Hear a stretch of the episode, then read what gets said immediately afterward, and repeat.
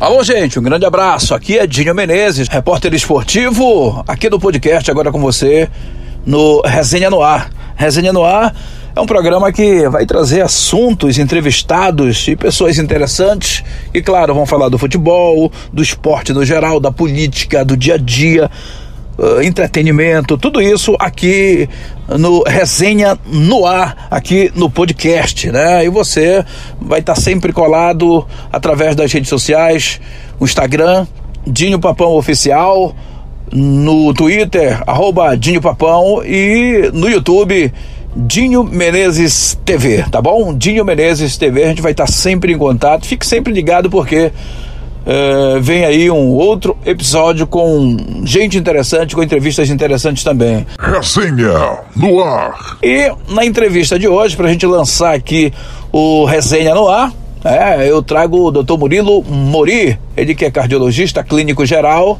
e já está na estrada há muito tempo, mas muito tempo mesmo.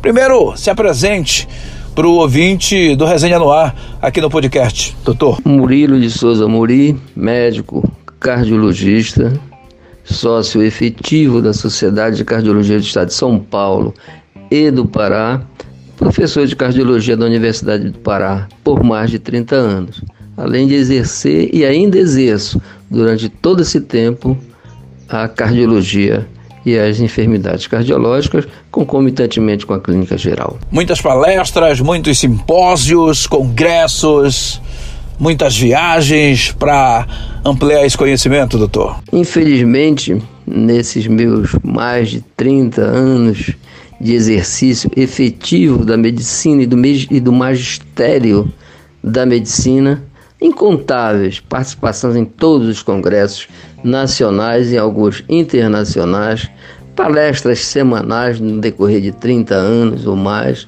simpósios, enfim. Coloca aí não em número de palestras, congressos ou simpósios, e sim efetivamente o exercício de todas essas atividades durante todos esses anos de minha vida profissional. Agora me explique o seguinte, doutor: quais as causas de tantos problemas cardíacos ultimamente? Hoje a gente observa que o maior problema relacionado às doenças coronárias, angina, infarto, o primeiro fator de risco realmente é a herança. Pai, mãe, tio, avô. Veja a sua árvore genealógica e o que é que elas dizem? Morreram mais de câncer, morreram mais de infarto, enfim, é ali que está a grande causa, a grande, inclusive o futuro genético do tratamento será genético, será biológico. Logicamente que outros fatores é, podem e devem contribuir secundariamente, mas a herança. Então é por isso que eu quero dizer que independe de você ser gordo ou você ser magro. Conheço caras obesos que têm colesterol, triglicerídeo e pressão normal. Conheço caras magros que têm pressão alta e que têm colesterol elevado. Aí entra em cena a herança. E aí, meu amigo, não tem jeito. É você procurar seguir o máximo possível os fatores é, permissíveis, porque da herança você não tem como fugir. E a garotada, né, a juventude, ela uh, tá optando muito pelo fast food. Né? Isso aí tem colaborado né, com, com, com o aparecimento tão, tão cedo né, de um problema cardíaco em uma moça, em um rapaz, isso contribui? Hoje já há mudanças para que os fast food mudem o seu padrão alimentício. Já ouvi casos, inclusive nos Estados Unidos, até num filme, em que foi feita uma experiência que o cara passou um ano alimentando-se só de fast food. Aconteceu que os triglicerídeos, a glicose, o peso virou uma enormidade, aumentou muito e ele passou a ser diabético, cardiopata, etc. Então, fast food hoje tem que se é, coadunar com a atual realidade brasileira, com a realidade mundial, em que a alimentação não industrializada prevaleça. A tendência futura é os fast foods se adaptarem a uma nova situação de uma alimentação mais orgânica. O sedentarismo, doutor, só reforça essas enfermidades cardíacas? O sedentarismo, sim. A pessoa não pode ficar numa cadeira de embalo permanentemente. nem tampouco exercício exagerado. Qualquer exercício que você for fazer, faça antes um exame médico, faça antes um teste ergométrico, verifique a sua pressão, seu eletrocardiograma, porque não basta dizer, não, eu vou correr, eu vou andar e sair por aí, que é capaz de ter um infarto lá na esquina. Saia do sedentarismo, mas não faça excesso. Não vá para fitness e lá ficar tomando energéticos, essas fórmulas que você não conhece, que isso só prejudica. Faça uma atividade física leve, moderada e orientada pelo seu médico. Aquilo que diz o seu ergométrico, que mede a sua capacidade, aquilo que você é capaz de fazer. Claro que o sedentarismo a gente pode dizer que ele acelera o aparecimento do problema ou não? Voltamos a repetir que não é apenas o sedentarismo que leva ao óbito de doenças cardiológicas. Já vimos que a herança é o principal fator, que o uso em fitness são o uso de anabolizantes com drogas não permissíveis e que muitas vezes a alimentação não é correta, mas eu digo sempre, você faz teu exame prévio e você conduz sua vida regularmente, você chega hoje com a longevidade que é prevista. Né? Dizer que a suplementação e a nutrição esportiva pode ser a ponto inicial para um atleta, não vejo assim, porque depende. Você vai e verifica suplementos cuja fórmula você ficou lisado. Você verifica farmácia que diz de manipulação, que são farmácias homeopáticas, em que tem drogas é, proibidas, ilícitas, não é? E essa nutrição esportiva também é, pode pegar em pessoas boas, mas pessoas que são geneticamente comprometidas já já tem seu terreno fértil para a doença cardiológica. Sintomas podem ser notados ou ele é silencioso, doutor Murilo? O primeiro sintoma de uma doença cardiológica pode ser a morte súbita. Isso é drástico, isso é dramático. Mas o primeiro sintoma pode ser a morte súbita. Se você me dizer em forma progressiva, em forma lenta, uma pressão arterial que sobe, uma glicose que deu. O cara disse, ah, doutor, você é pré-diabético. O cara que tem herança, pai que morreu de infarto, a mãe que teve angina, o tio que foi diabético. Isso tudo é, são sinais. Né? A pessoa vai pela primeira vez medir a sua pressão, dosou seu colesterol, vê que sua glicose estava alta, ele é fumante, inveterado, cigarro realmente. Então, isso aí são digamos, sintomas prévios de que futuramente ele pode ter problemas cardiológicos.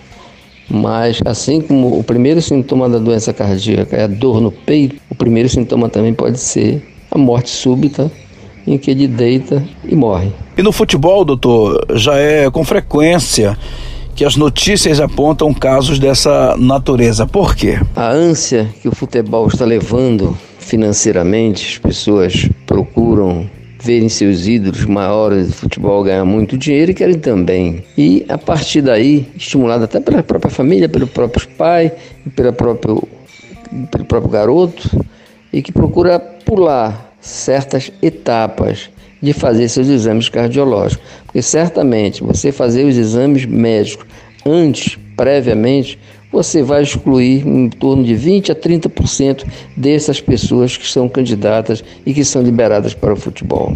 Isso também vem sendo frequente com técnicos de futebol. O motivo é o estresse. Eu cito aqui o Ricardo Gomes, né, que passou um tempão afastado do futebol, Murici Ramalho, o, que, que, também se afastou agora é comentarista, o Cuca, né, que passou por uma intervenção, o Guto Ferreira, o Agnaldo de Jesus e o Ademir Fonseca, que a gente conhece muito bem. Porque isso agora vem pegando de surpresa os técnicos de futebol também. O estresse pode ter sido apenas um fator desencadeante, uma contribuição a mais a uma doença prévia que certamente ele já tinha. Essas pessoas que você me falam, eu já conhecia previamente que eles já tinham problemas cardíacos. Algum deles não vou te citar nomes. Então, o envolvimento pelo trabalho, falta de tempo de ir ao médico, de se cuidar, isso foi agravando.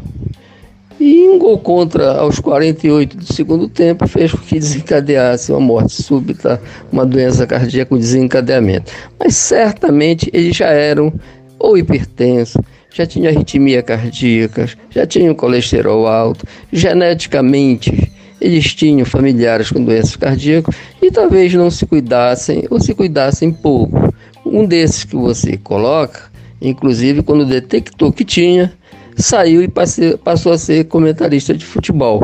Então o estresse contribuiu, mas eles já eram doentes cardiológicos. É bom a pessoa fazer sempre exames de rotina. Isso também tem que acontecer, né? Que é para a pessoa detectar o problema, se não esse, outros. Bom, a falta de um exame médico prévio, a falta de um exame com um clínico geral, com um cardiologista, para saber se a pessoa é hipertensa, se tem colesterol alto, se tem antecedentes diabéticos, se é sedentário, obeso, enfim.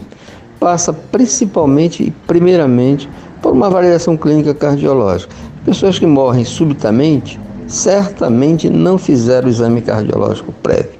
Isso é fundamental, porque o exame cardiológico prévio é que vai dizer se a pessoa é hipertensa, diabético, fazer um teste ergométrico para ver se não tem problemas no coração ao esforço, como acontece com os atletas de futebol que fazem precariamente. Enfim, eu acho que primeiro é o exame cardiológico prévio. Segundo, vem secundariamente o estilo de vida, hipertensão, diabetes, mas tudo isso é detectado pelo cardiologista que vai corrigir e que vai poder liberar as pessoas para poder fazer sua atividade desejada. O que é que você fala, doutor Murilo, da alimentação industrializada?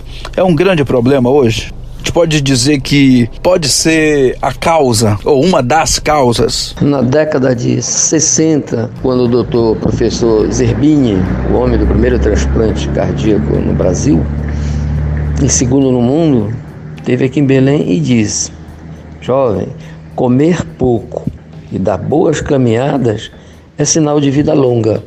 Então, é isso. O alimento industrializado certamente é nocivo.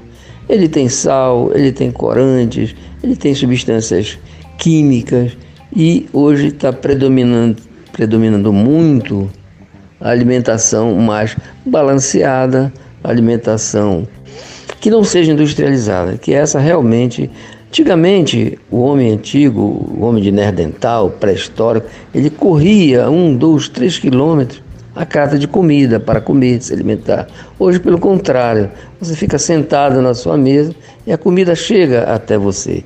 Isso é muito claro, não é? Que alimentar-se mal e os alimentos industrializados para facilitar e atender a maior massa de população é extremamente deletério à saúde. Tá aí então, doutor Murilo Mori, clínico geral e cardiologista dos bons, aqui no Resenha no Ar. Resenha no ar. Você fica esperto porque vem aí mais um episódio, hein? Fica esperto. Conversei, portanto, com Murilo de Souza Mori, cardiologista e clínico geral. Nossos contatos, atenção, anote aí no Instagram, Dinho Papão Oficial tá? No YouTube, Dinho Menezes TV e no Twitter, arroba Dinho Papão. Um grande abraço, fique ligado aqui no podcast com muito mais só para você que vai estar tá acompanhando a gente a partir de agora.